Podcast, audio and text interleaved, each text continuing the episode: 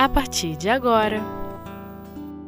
Gestos de Amor O Livro dos Espíritos Percepções, sensações e sofrimentos dos espíritos.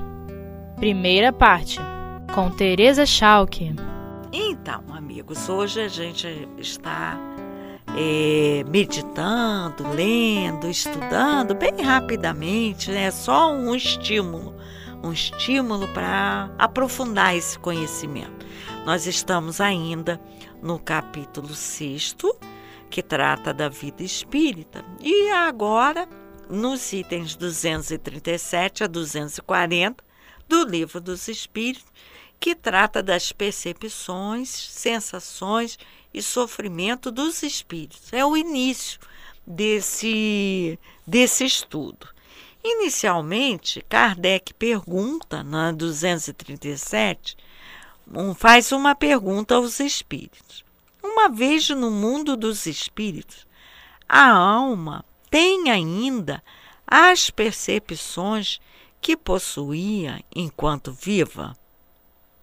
Então, nós encarnados percebemos, né? Percebemos, temos, é, fazemos observações sobre a nossa, sobre a vida material, alguns de nós mais ligados a, a, a essa parte espiritual, né, da vida, ela, ele também tem percepções espirituais, né?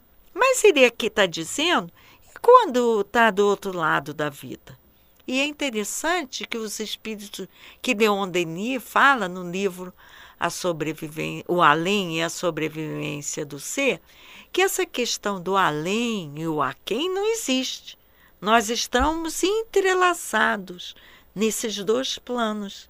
Então, há uma, quando Paulo diz, há uma nuvem de testemunha, é porque os espíritos estão junto a nós sempre. Né? Então, ele, ele fala que nós vamos ter as percepções, os espíritos dizem, que nós tínhamos antes e outras que o corpo obscurecia. Vamos nos imaginar um espírito, né, com uma matéria bem quintessenciada, que uma centelha divina, né, envolvida com aquele e essa nossa constituição, que pensa, sente e quer, e que é envolvido pelo perispírito, que é um invólucro espiritual, e tem o corpo físico. Então o espírito sente, o perispírito transmite ao corpo e o corpo executa. Sem o, o corpo, o espírito vai ter o que é dito num, dos, num das perguntas, das respostas, uma lucidez, que eles chamam de lucidez universal. É uma ampliação da percepção. Mas para ter isso, ele precisa ter um, um estágio, mesmo na Terra, a gente pode pensar assim, em que ele se desligue um pouco da vida material. O que é desligar do ponto da vida material? É porque nós podemos passar muito tempo pensando assim: eu vivo, penso e trabalho. Ponto. E não pensar no futuro. Então, no Evangelho, no capítulo 2, Meu reino não é desse mundo, tem um parágrafo muito importante que fala assim: que, pela simples dúvida que possua sobre a vida futura, o homem dirige todos os seus pensamentos para a vida terrena. Incerto quanto ao futuro, consagra-se ao presente não entrevendo bens mais preciosos que os da terra. Ele é como uma criança que não vê nada além de seus brinquedos. Então é preciso que voluntariamente ele se entregue a esse conhecimento. Por quê? Porque aí, cada vez mais, ele vai perceber, ele vai ficar mais equilibrado, ele não vai não ficar, não vai ficar agoniado, angustiado pela ideia como será o amanhã. E estará mais preparado para, com tranquilidade, ele perceber isso. Eu gosto muito de uma, de uma passagem lá de, de Bezerra de Menezes, no livro Semeador de Estrela, em que Divaldo relata, isso é muito interessante, ele relata que Bezerra estava. A felicidade de Bezerra é o título do capítulo. E ele, da página. Então ele diz o seguinte: que Bezerra estava doente, né? No, já no plano é, espiritual. E estava sendo assistido por Celina, a sua mentora. E ele está no hospital, é, deitado e ela chega e coloca um travesseiro, eles descrevem assim mesmo, um travesseiro, para que ele fique mais elevado. Então, ele começa a ouvir o seu nome pela janela. E eram muitas pessoas a chamar. Bezerra, Bezerra. Até que a Senina, ajudando a ficar mais ereto, ele vê aquela multidão e pergunta e ele pergunta: Mas quem são esses? Eu não conheço ninguém. E as pessoas chamavam, chamavam. Aí ele começa, ela diz: Ah, esses são aqueles que você olhou para eles amorosamente, são aqueles que você soube dar um, uma palavra de estímulo, um olhar carinhoso, que você ajudou, orientou, amparou. Então, na verdade, esse olhar, esse olhar é da vida e do nosso papel na vida é essencial para diminuir o sofrimento e aumentar as nossas percepções no mundo dos espíritos. Aí ele diz assim, na 238, as percepções, o conhecimento dos espíritos são ilimitados. Numa palavra, eles sabem tudo. É Kardec perguntando. E os espíritos respondem: quanto mais se aproximam da perfeição, mais sabem. Se são superiores, sabem muito. Os espíritos inferiores são mais ou menos ignorantes acerca de todas as coisas. É, isso é um alerta para cada um de nós, porque você precisa de cuidar da sua essência. A essência é o espírito. Nós passamos vários anos, né, envolvidos com o estudo acadêmico, muitos de nós.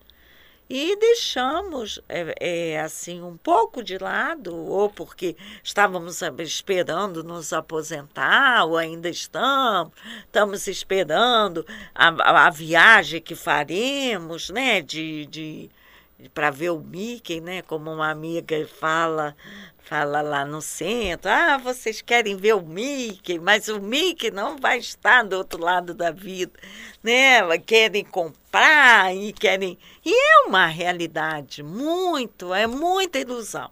Então, para e quando será o nosso amanhã? Outro dia eu estava pensando naquela passagem é, de Jesus quando ele descreve a questão do homem que estava com um ganho muito grande em seu celeiro.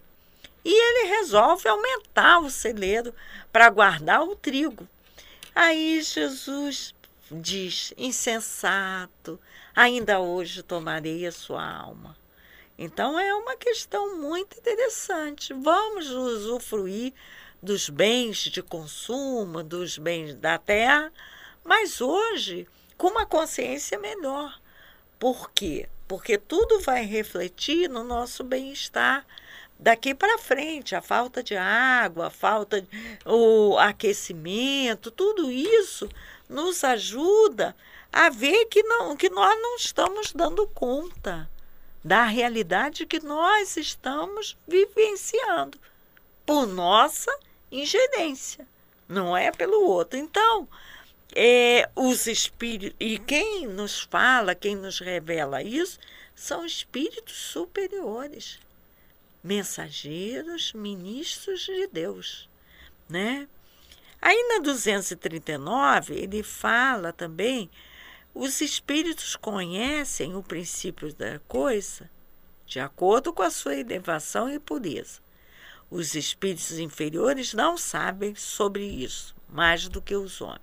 Então, essa questão de você conhecer, não é? é a nossa essência, de quem eu sou, de onde eu vim, para onde eu vou, vai ser um assunto para o próximo, é, depois do intervalo, que a gente vai continuar a conversar.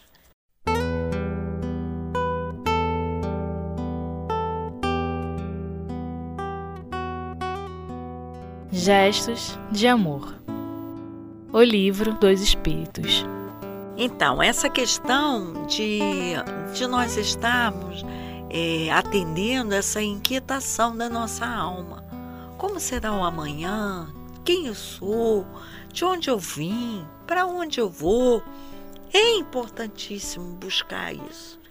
Por quê? Porque à medida que eu, que eu me esforçar, né? Me esforçar me é, esforçar-me sobre essas questões de respostas, eu vou aumentar a minha percepção. Eu vou aumentar a minha sensibilidade. E essa ligação né, com o guia espiritual para nos ajudar a, a orientar, a buscar essa influência mais ostensiva na nossa vida. Nós somos capazes de orar para todos os espíritos.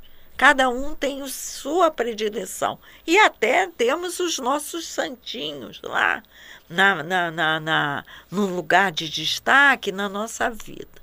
Mas a gente pensa nos espíritos que são os nossos anjos guardiães, os espíritos protetores, os verdadeiros amigos, que não são dessa dessa encarnação, que vem acompanhando o nosso projeto de vida. Cada, cada encarnação é um projeto de vida, dentro de um programa maior. E ele pode nos ajudar de perceber mais além do que os olhos físicos ou os nossos ouvidos, de perceber a vida e o que é preciso que seja feita na nossa encarnação. A gente não pode ter slogan, a gente tem que saber o que que é, o que que é esse conceito, né, da o objetivo da encarnação, o objetivo da reencarnação é na prática vivenciado por mim, para que eu possa acertar os meus passos fazer aquilo que eu preciso fazer. Aí ele fala também na questão.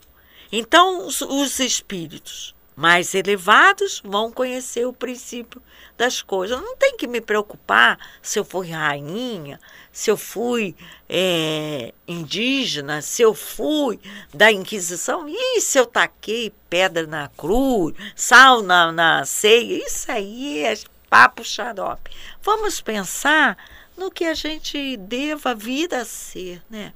Gosto também muito da imagem que tem do livro Mundo Maior, que André Luiz nos dá, né, através de, do, do instrutor lá, uma ideia muito interessante sobre a casa mental. Ele diz: vamos imaginar uma casa, né?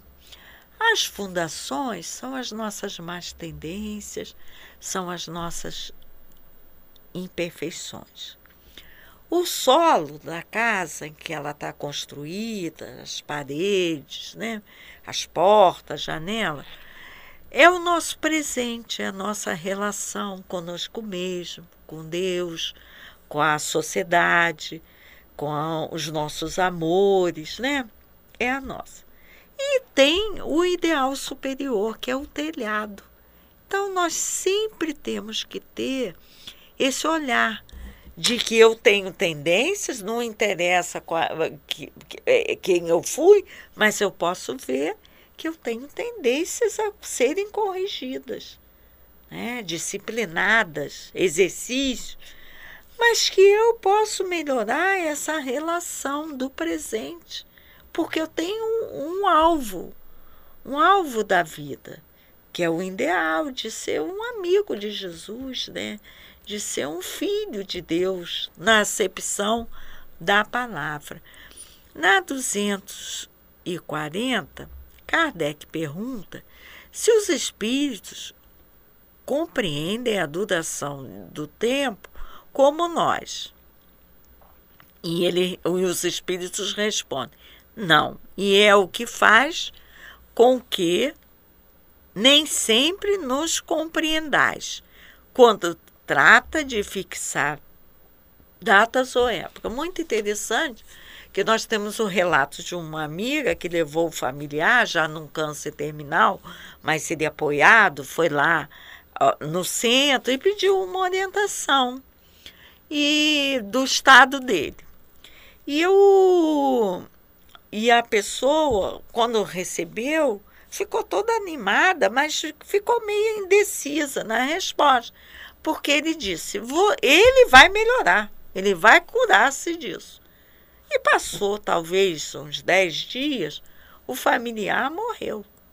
Na verdade, o tempo dos espíritos não é o nosso tempo. Ele realmente deixou aquele corpo é, deteriorado pela doença, sem, sem condição de retomar o, o vigor físico, mas foi para o mundo espiritual liberto daquela chaga, daquelas dores, daquela, daquela daquela prisão, né? Prisão mesmo dos remédios, das injeções, da quimioterapia, da radioterapia. Então, esse tempo, quando eles falam, não, logo vai melhorar. E melhorou. Dez dias ficou ótimo. Nós pensaríamos assim, nossa, ele, o espírito não sabe nada. Não, é o tempo de Deus que é diferente do nosso tempo. É o tempo da nossa vida que não se resume em 50, 60, 70 anos. É maior que isso, muito maior. Na, na 240, Kardec também faz um comentário. Os espíritos vivem fora do tempo, tal como compreendemos. O transcurso do tempo para eles anula, por assim dizer, os séculos tão longos para nós. São nem apenas instantes que se apagam na eternidade, do mesmo modo que as desigualdades do solo se apagam e desaparecem, para que ele se eleve no espaço. Uma vez conversando numa conversa de entrevista do doutor Ema, foi perguntado que a gente gosta tanto do repouso, né? A gente se sente tão cansado, fatigado. Perguntou, alguém perguntou a ele qual era o tempo de repouso dele. 15 minutos. Então a gente vê que a gente não tem noção do tempo de Deus, né? Nós não temos noção. Então, mas assim mesmo, é bom a gente ver, olhando as nossas perdas, vamos pensar assim, os nossos, é, os nossos enganos, né? É, pensar nos nossos é, males que nós fizemos, né? nas consequências do bem que a gente deixou de fazer, há tempo. Há tempo para recomeçar. Nós, em muitos de nós, está nesse momento sofrendo por uma situação, talvez é, é uma insensatez, como diz o cancioneiro, né? Mas há tempo, há tempo para retomar uma vida de mais equilíbrio, de mais harmonia. Agora, a gente tem que se dedicar, conhecer essas, essa verdade.